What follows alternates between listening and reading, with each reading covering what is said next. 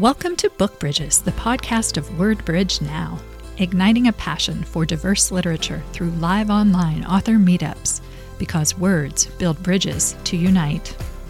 Today's Book Bridges is brought to you by our partners at Lee and Low Books. I'm your host, Angie Beumer Johnson. WordBridge Now members gather monthly online to meet and to be inspired by diverse authors. It's like a book club with the author. During our author meetups, we get the inside scoop on powerful, diverse literature, breaking down barriers and uniting us across differences. What's coming up is just a taste of our full program with Dr. Elizabeth Santiago, author of The Moonlit Vine. Ty starts to learn about her family's Taino culture when her abuela gives her some mysterious artifacts of tremendous importance items that have been handed down for centuries. Ty and all of us learn about the real life leaders and history of the indigenous people of Puerto Rico, all while working to keep her brother safe from gang trouble. Fans of The Hate U Give will love The Moonlit Vine. Um, let me give you a little bit of the context of the book and then I'll tell you more about the story itself. But it's a contemporary YA, um, and it's of course out now. Uh, it's published by Tu Books, which is an imprint of Lee and Low. Um, and uh, as Angela mentioned earlier, um, they're a partner of this this uh, broadcast, but also um, one of the largest multicultural children's book publishers. Um, and so I was honored to that they chose this book to publish. Um, it's published in both English and Spanish, which is amazing. The Spanish version is called Claro de Luna, um, and that's also available. They came out at the same time, which I've learned is is a rarity. Um, but I was really happy that they they made that decision. Um, and I at this point don't know of any other YA novels that focus on the native people of Puerto Rico or the Taino people. And so a little bit more about the story, about the inspiration, about me. It's all intertwined, so I can't really um, dissect it all. But um, as a Puerto Rican woman myself, um, I'd always been told and always believed that I was Taino. So my mother often she she would say nosotros somos Taino, Africano, y españoles, which means we're we're part African, we're part uh, Native, and we're part uh, Spanish. Um, and I knew very little about the Native part of my identity. I knew a little bit more about the African part, and I knew a lot about the Spanish part. Um, and so I went on a quest to learn as much as I could about the Native people um, of Puerto Rico. And the dominant narrative at the time that I was really uh, researching and looking into things was that they did not survive. Um, they they the there was genocide, and of course they they were they disappeared. Um, but that's not the narratives that I had heard from elders, from people in uh, Puerto Rico, from my mom, who, you know, would tell stories of her grandmother and some of the things that she learned from her um, about culture and about, uh, you know, honoring the land and lots of things that just didn't fit with the other parts of my identity and uh, lots of things that uh, made me understand that there was more to this story, um, that maybe the Taino were still around within us. Um, and so that stuck with me for many years. I traveled to Spain uh, to, to see what I could find there. I didn't find very much. In fact, I was disappointed, but that's another story to write another day. Um, I traveled uh, to Puerto Rico many times and and and learned a lot, but um, still never kind of got the answers I wanted.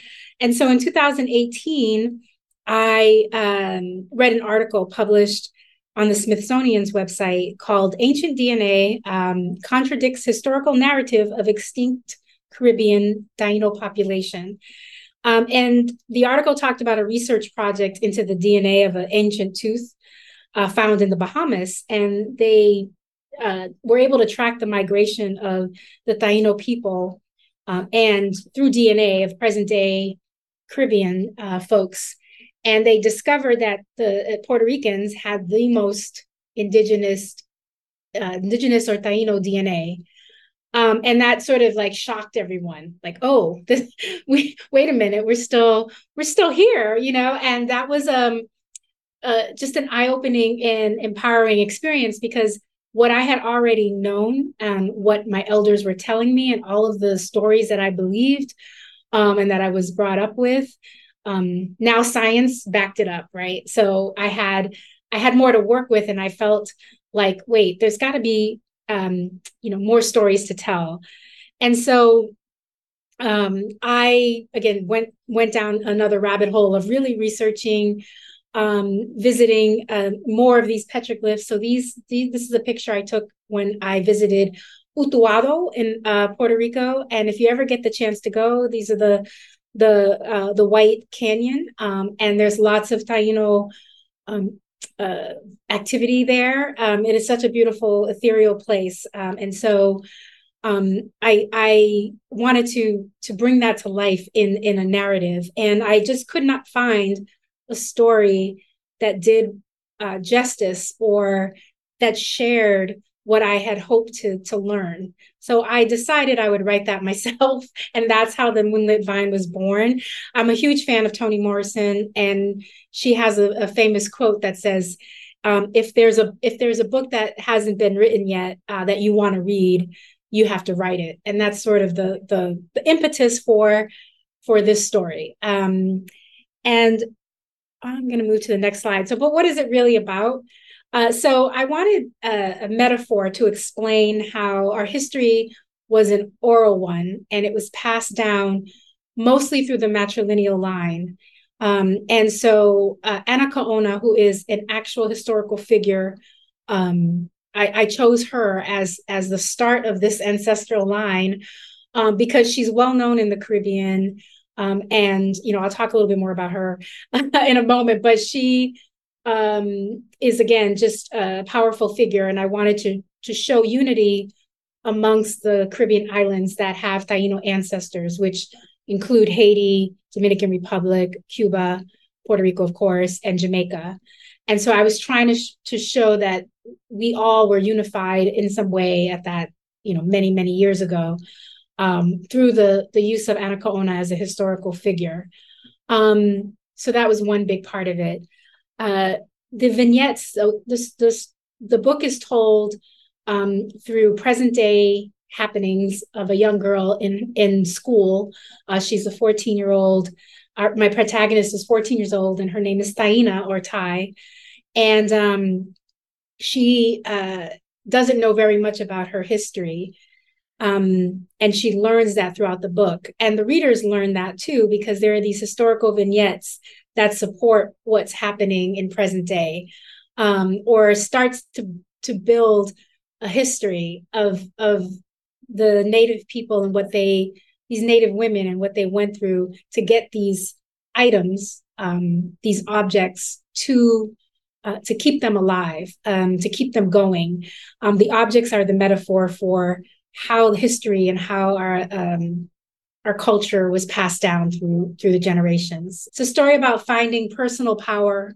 Um, this young girl who doesn't, you know, has has a, a lot going on in her life and doesn't um, always get seen uh, or always get the respect that maybe you know she she hopes for um, and through her understanding of her history she finds her personal power uh, which i again is just an important message um, and I also was thinking about how historical and generation generational trauma shows up in present day. It's a sort of a was a complicated concept for me to kind of even just attack in this kind of way.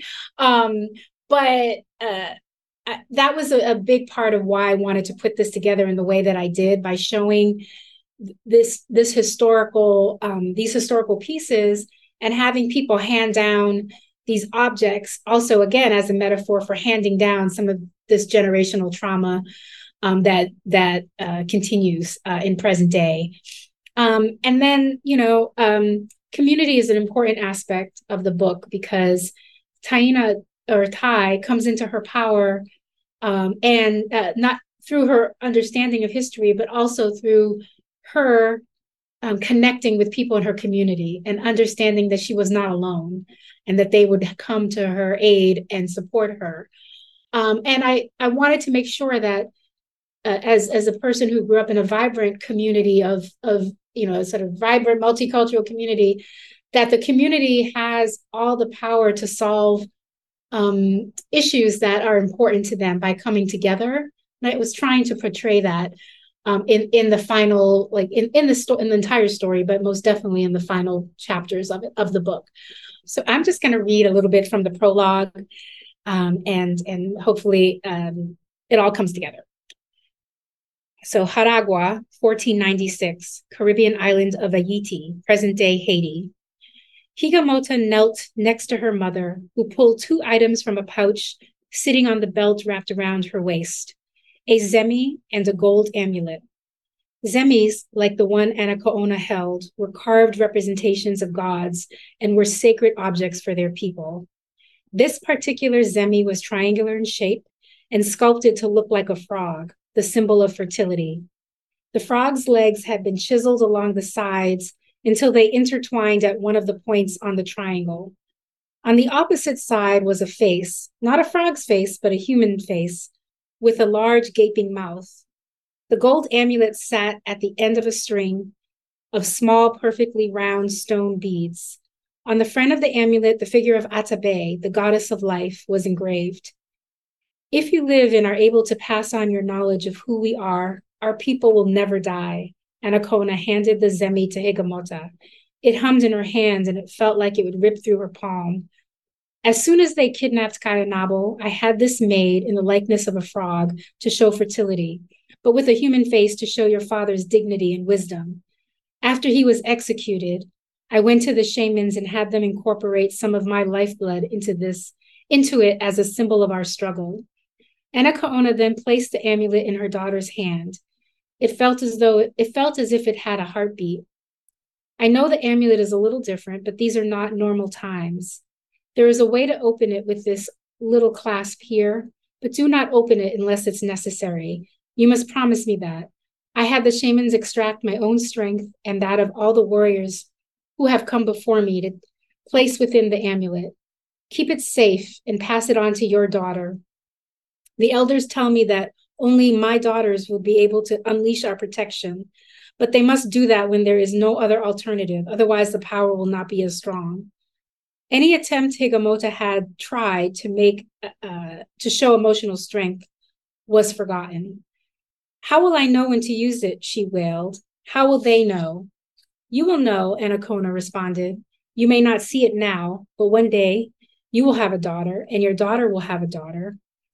You must be sure that this zemi and amulet are kept safe and passed on to each. They all must learn of our ways because you and you and they will have to hide who you are. Higamota began to protest. No, Anacaona stopped her. It's the only way for us to survive now. We must hide, assimilate, learn. We must harness our power for when the time is right. Anacaona closed her eyes, allowing the luminescence of the moon to fill and exalt her features. When she opened her eyes, she fixed them upon her only daughter. A sense of peace filled Higamota as she absorbed her mother's gaze and the love behind it. Anacaona placed her fingers on Higamota's cheek and said, You tell your daughter that our people are the light that makes the night sky bright. We are the music that warms the heart and blesses the soul. We love proudly and we love fiercely. This is our power. You tell your daughter to never give up this power because one day we will rise and thrive again. Of this, I am absolutely sure. Um, but I want to tell you a little bit about our main character, Ty, um, and her abuela, or her grandmother. Uh, so Taina and Ty, um, you know, in it, you know, in this next excerpt that I'm going to share, um, it shows a little bit of the relationship she has with her grandmother. Um, and we also get a little information about why she and her mother don't always get along. Um, they're very different people. But uh, I wanted a story about the young girls I grew up with and who are in my family. They have what you call, I, I would say, call it an attitude. You know, they have always have something to say and they're not afraid or shy to share their opinions. But they're they also get clocked uh, for their attitude right? They always you know somebody always says you got to tone it down a bit you know you're that's too much. Um and i wanted her to be frustrated with that like you know wait a minute i have a voice why can't i use it? Um and to be questioning why she's being put in this restrictive kind of box. But her grandmother is her champion. Hello. Uh, first off, I just want to say that the book sounds really, really good and it's the one I'm gonna add on to like the next book I read. And then um I really like the aspect that you chose to write a book about your history that you didn't like know about. So I really really like that cuz I know like I'll look a bunch for it and if I can't find it I'm just like you know, darn, I wish there was one, but to actually go out and write one, I think that that's really like motivational. So, yeah. like I thought that was really cool. Thank you so much. No, I appreciate that. It, it, it it's sort of like um uh it's something that's stuck with me. I can't I, I describe it anyway. That that sort of itch you can't scratch. Like I need to know more about this. I need to. And I got to the point where I was hearing hearing voices. I you know, people talking to me like, you know, well, here's my story and here's this. And I, I just sort of went with it. One thing that I'm really appreciating is I think it's so um sort of the history of contact with Europeans and indigenous people can be so like just like theoretical or like you can't like put your finger on or like what really happened for kids. And so I just really, really appreciate how you um, used, as you said, your creative license to imagine what that really was like and populate it with real people. So that's just so powerful and so power. What a powerful way to show how history still affects what's going on in our world now. So I wanted to say thank you. And then I have a question, and that is um, earlier this week I saw there's an article in the Atlantic magazine. Um, it was an interview with Charles Mann, who wrote 1491.